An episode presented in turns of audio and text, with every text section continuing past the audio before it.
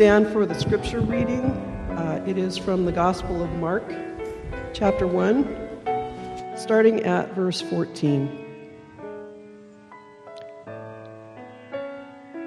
After John was put in prison, Jesus went into Galilee proclaiming the good news of God.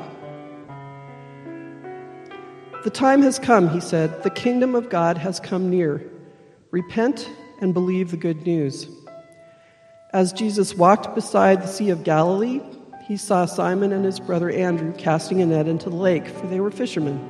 Come, follow me, Jesus said, and I will send you out to fish for people. At once they left their nets and followed him.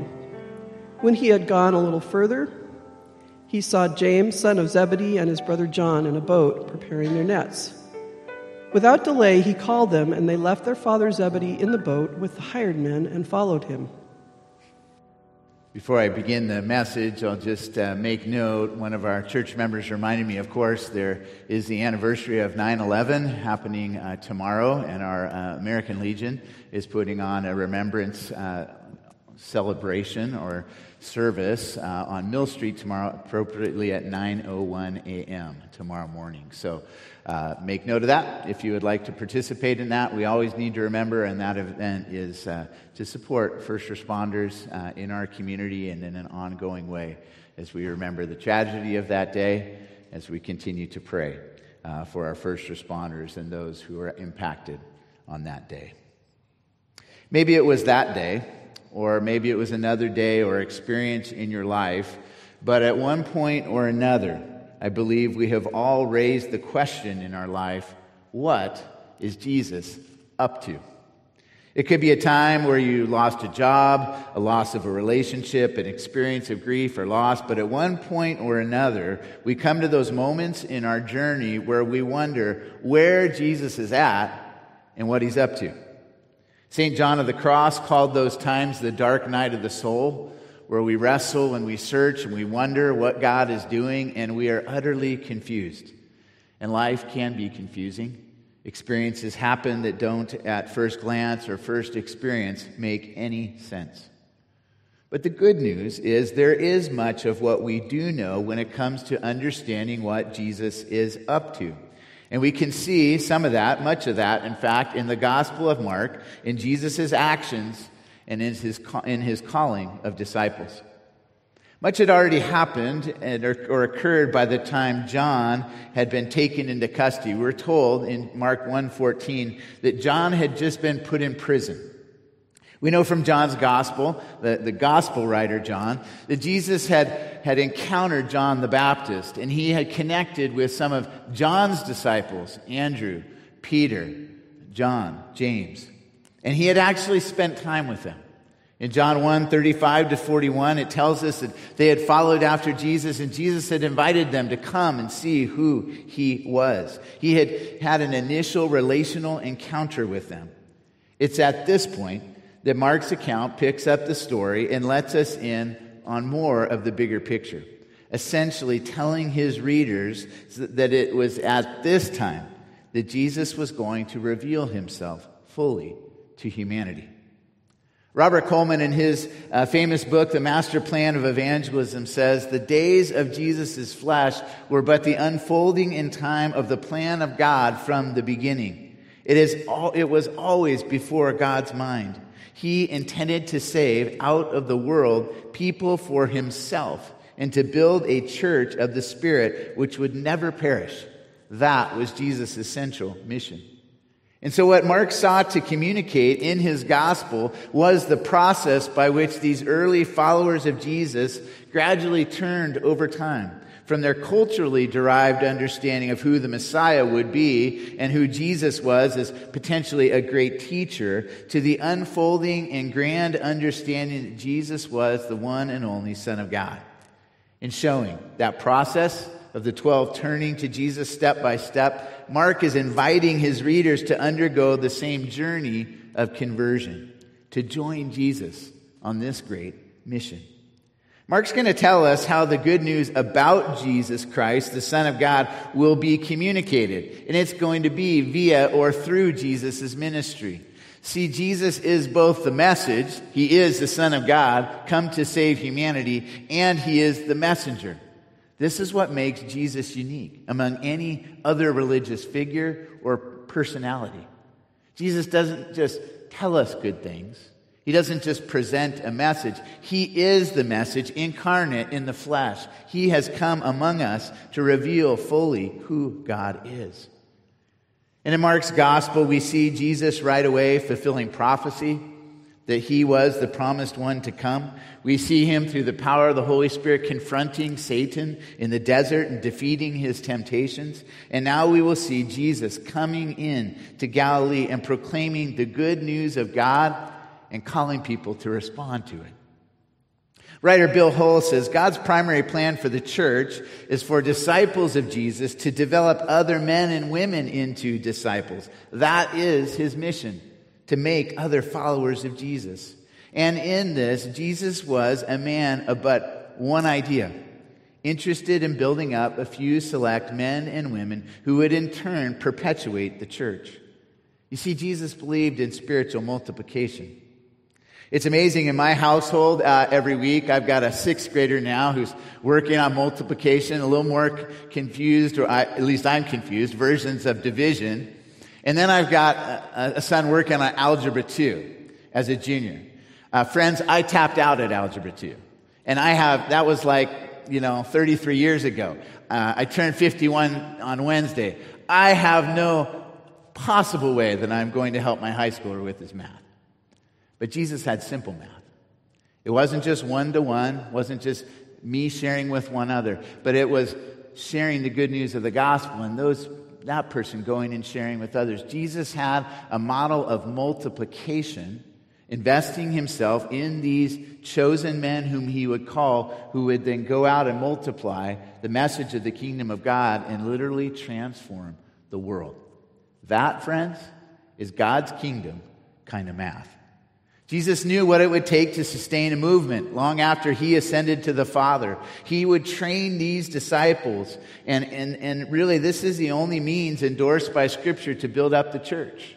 My hope is you go out after the service today and you sign up for a group or Financial Peace University if that would be helpful for you, that you learn more about our preschool or our mission opportunities. But really, the only way that Jesus imparted to multiply and develop his church was to disciple people, slowly but surely, inviting them into the training academy of the one and only Son of God so that they could grow and mature in Him.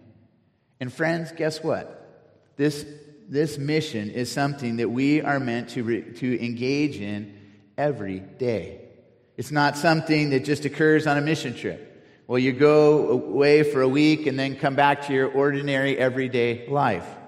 The point of this message and this whole fall sermon series, in line with a book by Greg Finke called Joining Jesus on Mission How to Be an Everyday Missionary, is that we often think about going on a mission trip. Like we sent a group to Mexico last spring. We often think about missions and being a part of God's mission as somewhere far off, something we go and do and then return to from to our ordinary everyday lives.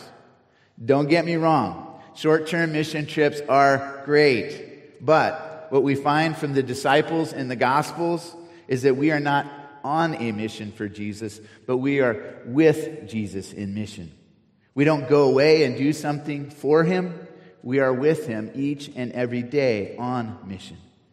In addition, we don't start or initiate something for Jesus. We actually join Jesus where he is and what he is already doing. This last week, I got to meet the new uh, minister at, at, Twin Cities Church. As you know, uh, Pastor Ron served a long time in our community, helped start that church and uh, birth that church and grow that church. And uh, he's had some health challenges. He's stepping down. And uh, their new minister came to our pastor's fellowship group, which we hosted. And I remember this, him echoing a similar sentiment as when I came into our community.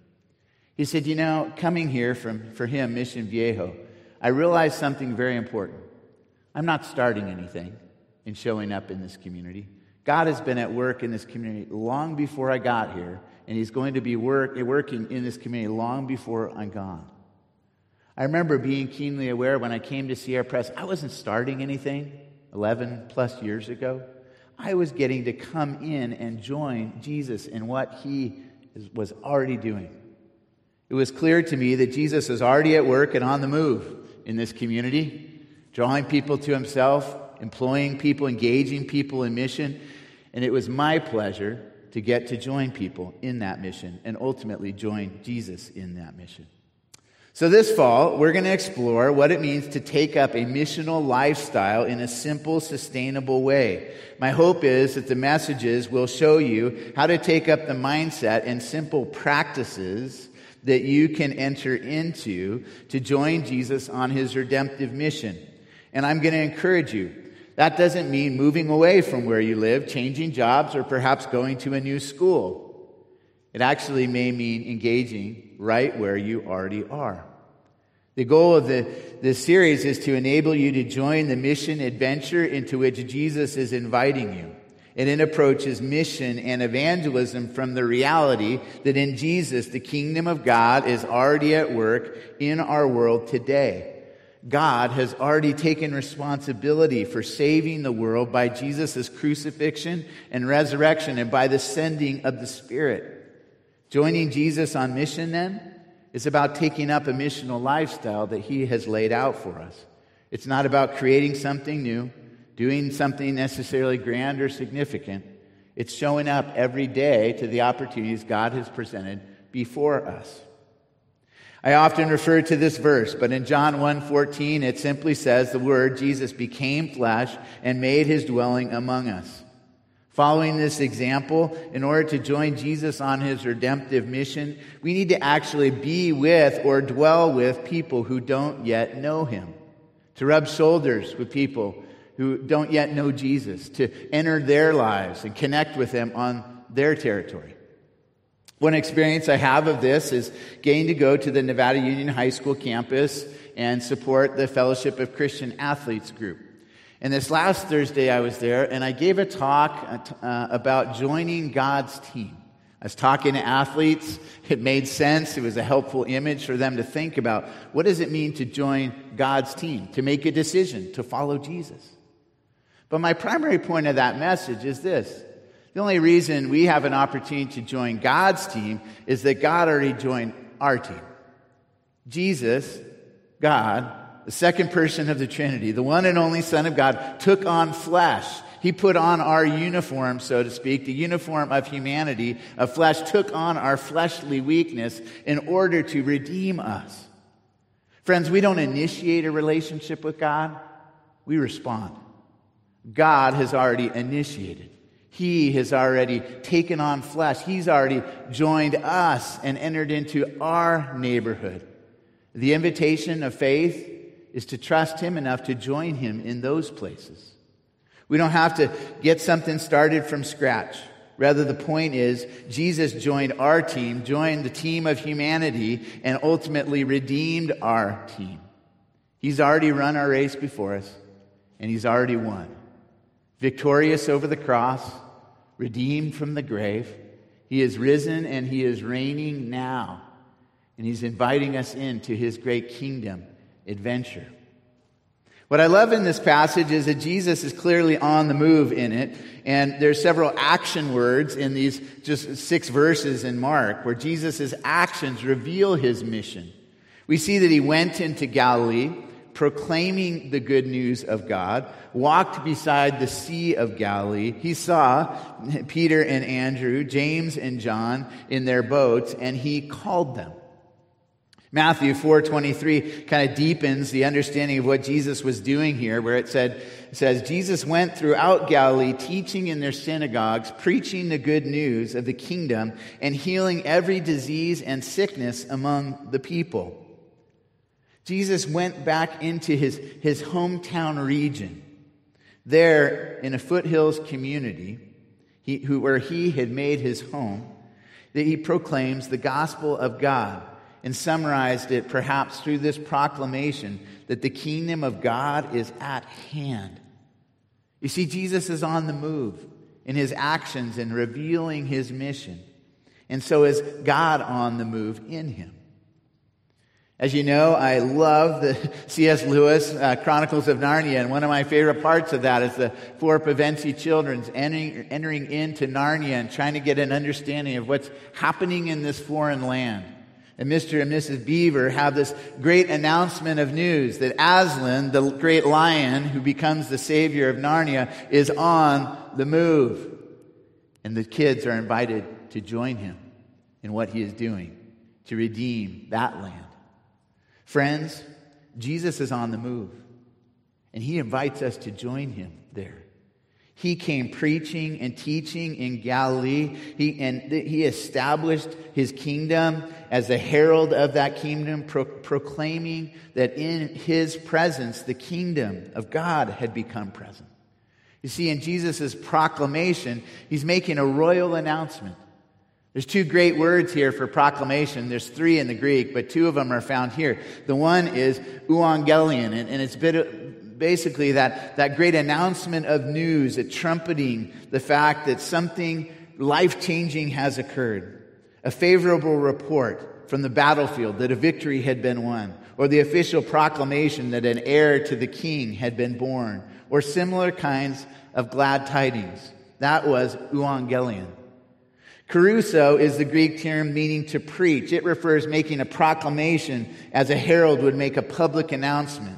In those days, kings would send out their edicts or their policies verbally by their own couriers who would stand in the marketplace or the public square and kerusso their message. They would make an authoritative proclamation from the king.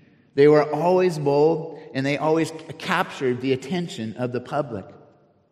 So in Jesus' actions and in God's movement, what is central here is he's going and he's proclaiming, he's walking and he's seeing, he's calling them. In other words, Jesus' message doesn't happen in a vacuum. It happened in a very local community, kind of like ours, where he proclaimed the good news in a particular place at a particular time for the great grand purpose of God, saying, the time's up. The time's fulfilled. I'm here. The hopes and dreams of all the years are met in thee tonight, we sing in one of our great Christmas carols. In Jesus' presence, the fulfillment of the prophecies of history were coming true in that moment in history. But notice how personal it is. It isn't just this grand announcement where he's, he's you know, on a stage and giving a message but not connecting. No, he's walking and he's seeing people and he's calling to them. Jesus walks and he sees and he calls people. He, has, he is personal. He's not sending a message apart, but he's actually entering in to share that message in his very presence. Notice Jesus' actions here. His actions reveal his mission. But then notice how Jesus revealed his message. He says that he's there to proclaim the good news of God, to say the time has come and the kingdom of God is near. What Jesus preaches is the gospel of God. That gospel that he preaches is about the kingdom of God. The content of his preaching is that the time is fulfilled and the kingdom of God is at hand or near, and people are called to respond. You see, again, what is unique about Jesus is that the good news is from as well as God, God present in Christ.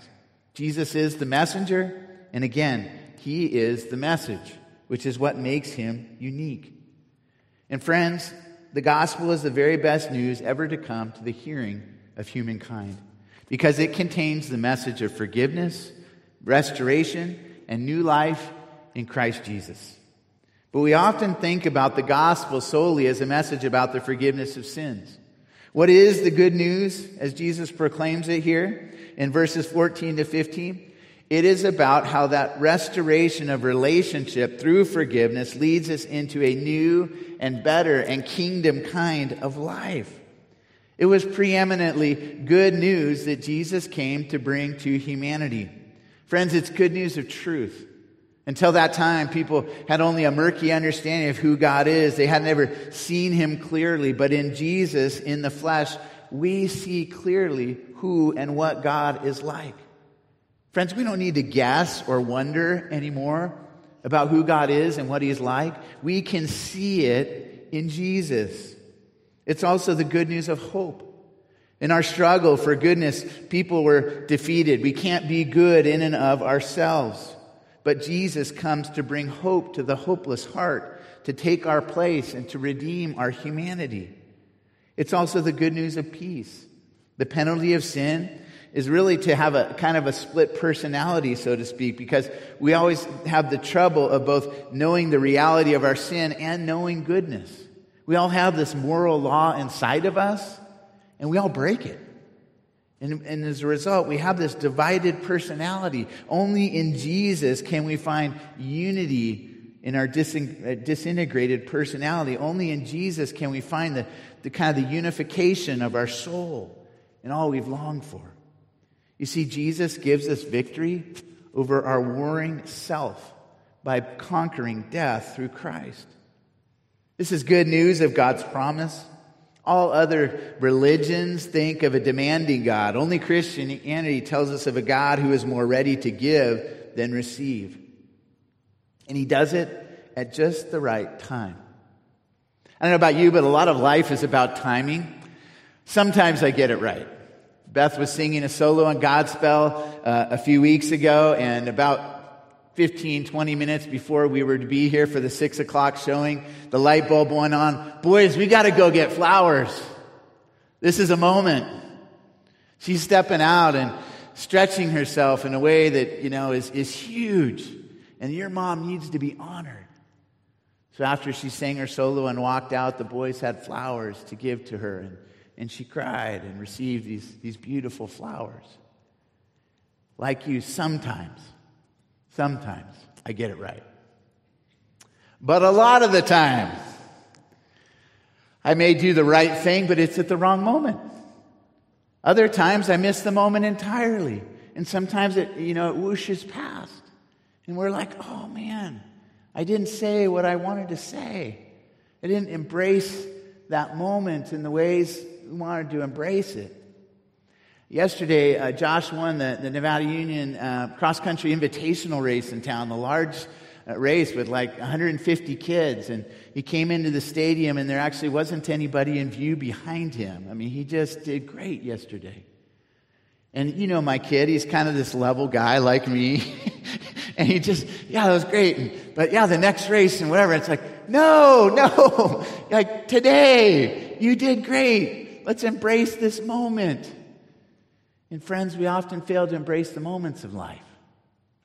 But God, He does just the right thing at just the right time. And I love the scriptures like Romans 5 6 says, You see, at just the right time, while we were still powerless, Christ died for the ungodly. And Galatians 4 4, but when the time had fully come, God sent his son born of a woman, born under the law, to redeem those under the law, that we might receive the full rights of sons and daughters. And in Ephesians 1:10, it was to be put into effect when the times were reaching their fulfillment. God is always on time. As I often have shared from the Lord of the Rings, I love Gandalf. He always, you know, people, why weren't you there when this happened? He says, a wizard never arrives early or late. He arrives exactly when he means to. God arrives exactly when he means to in Jesus. At just the right time, where we were still lost in our sin, he did what was necessary to invite us into his kingdom. Jesus witnesses to God's actions for our salvation by saying the time has come. This is a decisive time for God's action. With the coming of Jesus, God has done something unique and special. Not all time that clicks on our clocks is of the equal value. I mean, we need to embrace every second, every moment of life. But there are some specific times. When in the Greek, it talks about being kairos times special, unique times of, of God's filling and enabling and, and meaning, times that are filled with eternal significance. It could have been the time where you accepted Jesus as your Lord and Savior, and you gave in and you said that He was God. It could be a time where you stepped out in mission, Or it could be a time where you just realize your identity in Christ in a new or different way. I love Lion King and, and the part of Lion King where, you know, Simba has gone off. You thought he blew it, you know, when his dad died and he's been off kind of like the lost son in the parable, the prodigal son, off in a different country. But Rafiki, the monkey, goes and he finds him and he sees him and he sees him looking in a pool and he reminds him of who he is as the heir to the throne as the lion who is meant to be the king of that pride. And he simply says three words It is time. It is time. And friends, in the gospel, it was time. It was time for God to show up in Jesus. It was time for him to fulfill his plan for the ages. It was planned to reveal his kingdom and the nearness of his kingdom and invite people into it. The good news here is that the kingdom of God was near or at hand. You could reach out for it because you could reach out and touch Jesus at that time. The kingdom of God was advancing. The fulfillment of God's promises throughout the Old Testament were coming true in Jesus. And it makes it clear that conversion then is seen as coming into the kingdom. It's a key theme of Mark's gospel. And Jesus defines what the response of the kingdom of God is meant to be. We are meant to enter into it. What that means is we essentially uh, change alliances.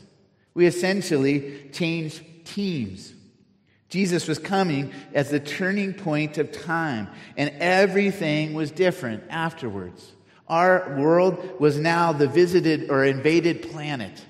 God had not stood off aloof and uncaring from the situation of humanity. No, He loved us enough to come into this world in order to transform it for His purposes. The imminence of the kingdom of God in Jesus propelled Jesus to seek out disciples whom God had destined to fulfill his purposes and plans in making that kingdom known. Friends, this means us. It means us not only in our own lives, but again, joining Jesus on his mission so that we can make that known to other people. It involves our own turning and believing, but it also involves a following and becoming and a leaving certain things behind. You see, Jesus' actions revealed his mission, his words revealed his message, but Jesus' actions also revealed the actions he calls for in response. And the first great word of response is repent. The Greek word for that is metanoia. For us, it's a root for our word metamorphosis. It means a change of mind and heart that impacts our actions. So it's not just a leaving behind of certain things, a turning away from certain things, but it's a turning towards. Jesus is called to repent, to turn away, to met, experience a, a, metamorphosis is then embodied in the disciples because they not only leave their nets and leave their jobs, but they enter into following Jesus. It wasn't just a turning away from these tasks, it was a turning towards Him in an active embrace and an active following. We think of repentance as just simply stopping doing bad things not doing bad things. But repentance is much more than that. It's meant to be a total life change, a metamorphosis of, of our sense of meaning and purpose, where we change our life in accordance with Jesus' mission because we join him on that mission. So, right at the start of the gospel here, Jesus announces the kingdom and he says, Turn away from the things that are distracting you or impeding you from entering it. I've got something better for you. In fact, I've got the best for you. Repent, turn away from those things, but also believe. In other words, live as though my kingdom is here, I am real and who I say I am, and go out and live out a kingdom kind of life.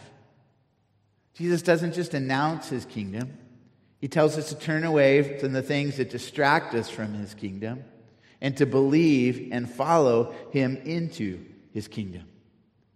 God's kingdom came in the person of Jesus. But that's meant to then be, the, be how Jesus rules and reigns in our hearts.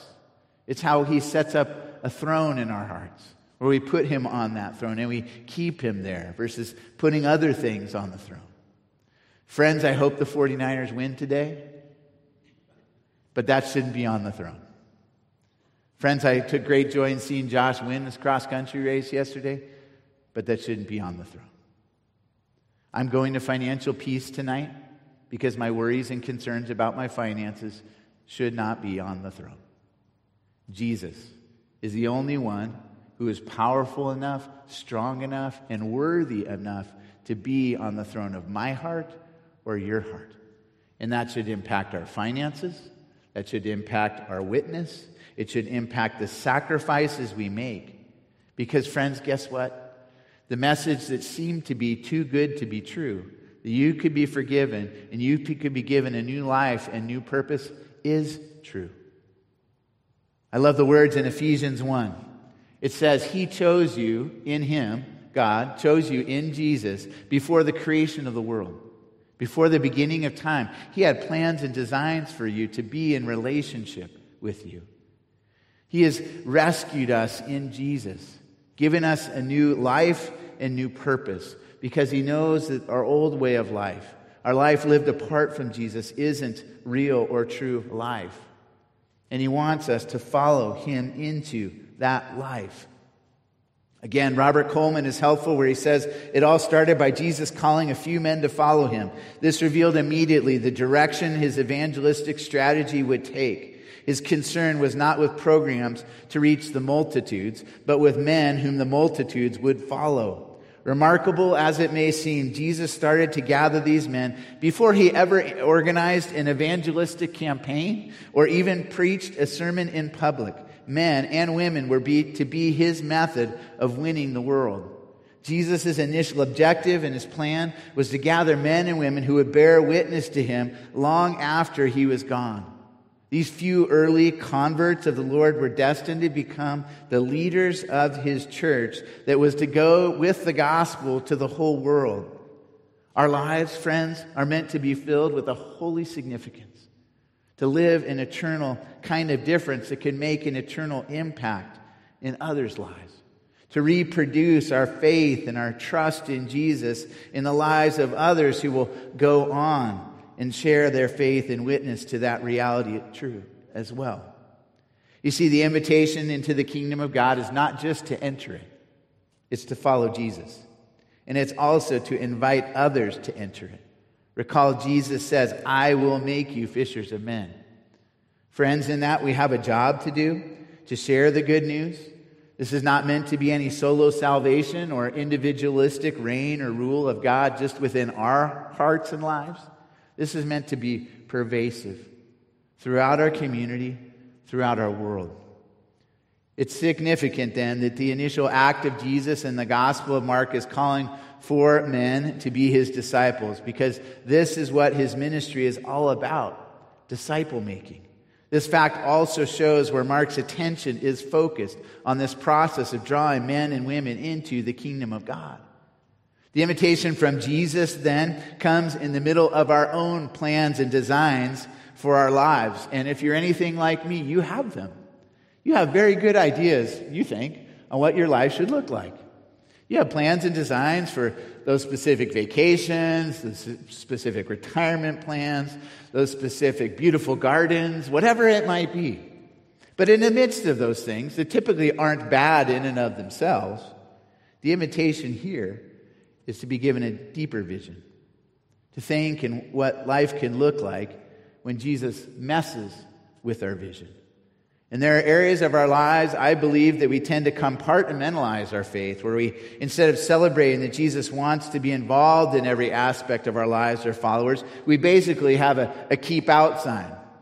Occasionally, one of my boys, when their room is a disaster, will put a sign on their door that says, keep out, or you're entering some kind of disaster zone. And that can be the case. But there should be no area of our life where there's a keep out sign from God. Our lives are meant to be aspects or ways we follow Jesus into every area of our life. Why? Because He's already there and He's already at work in the lives of those we meet.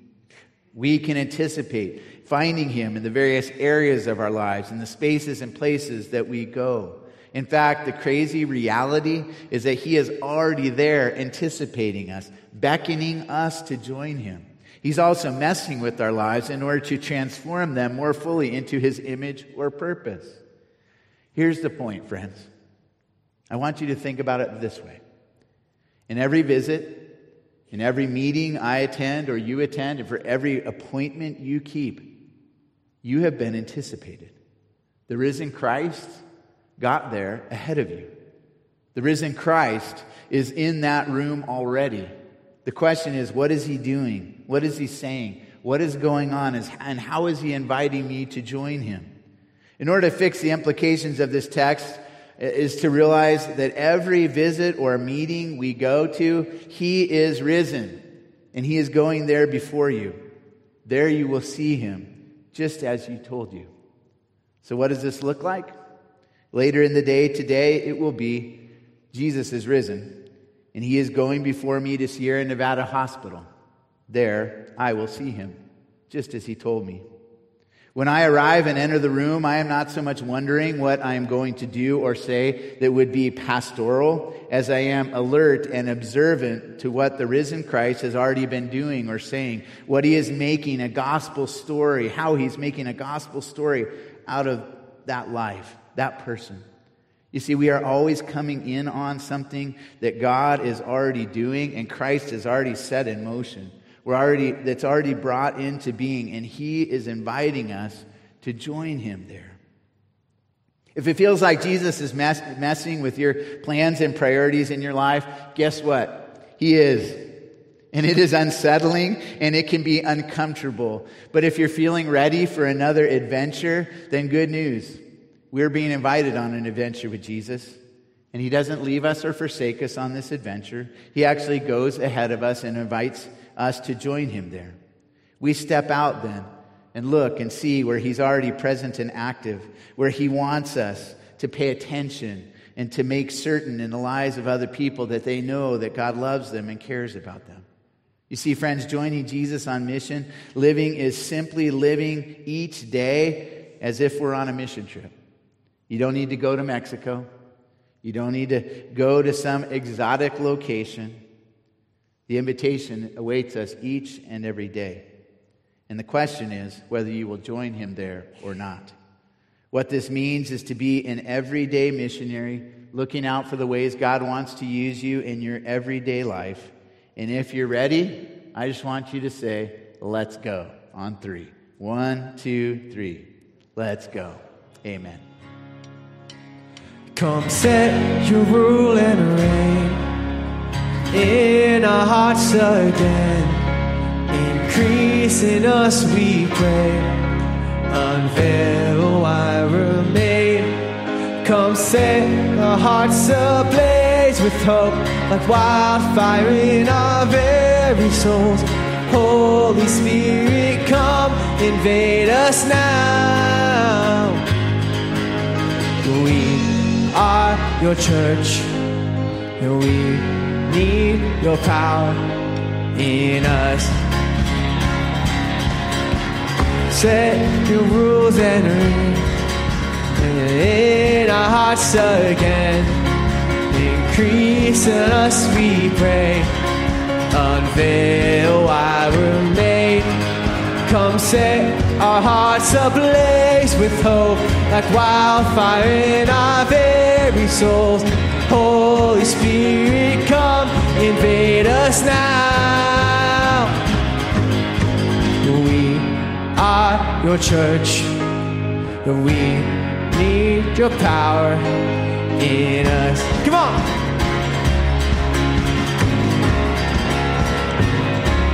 Build your kingdom here. Let the darkness fear. Show your mind fill our streets and land. Set your church on fire.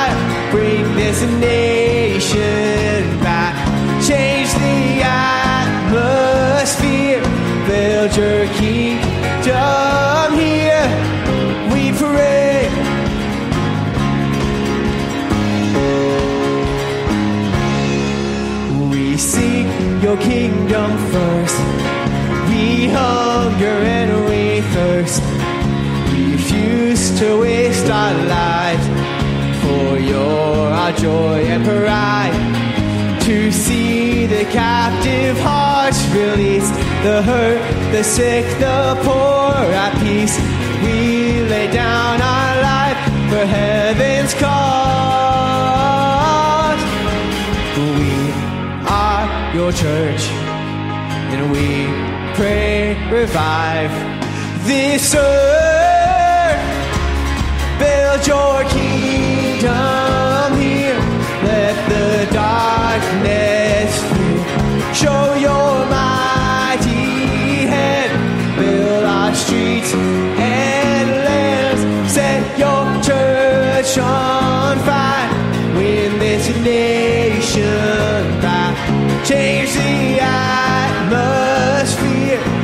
Build your kingdom here.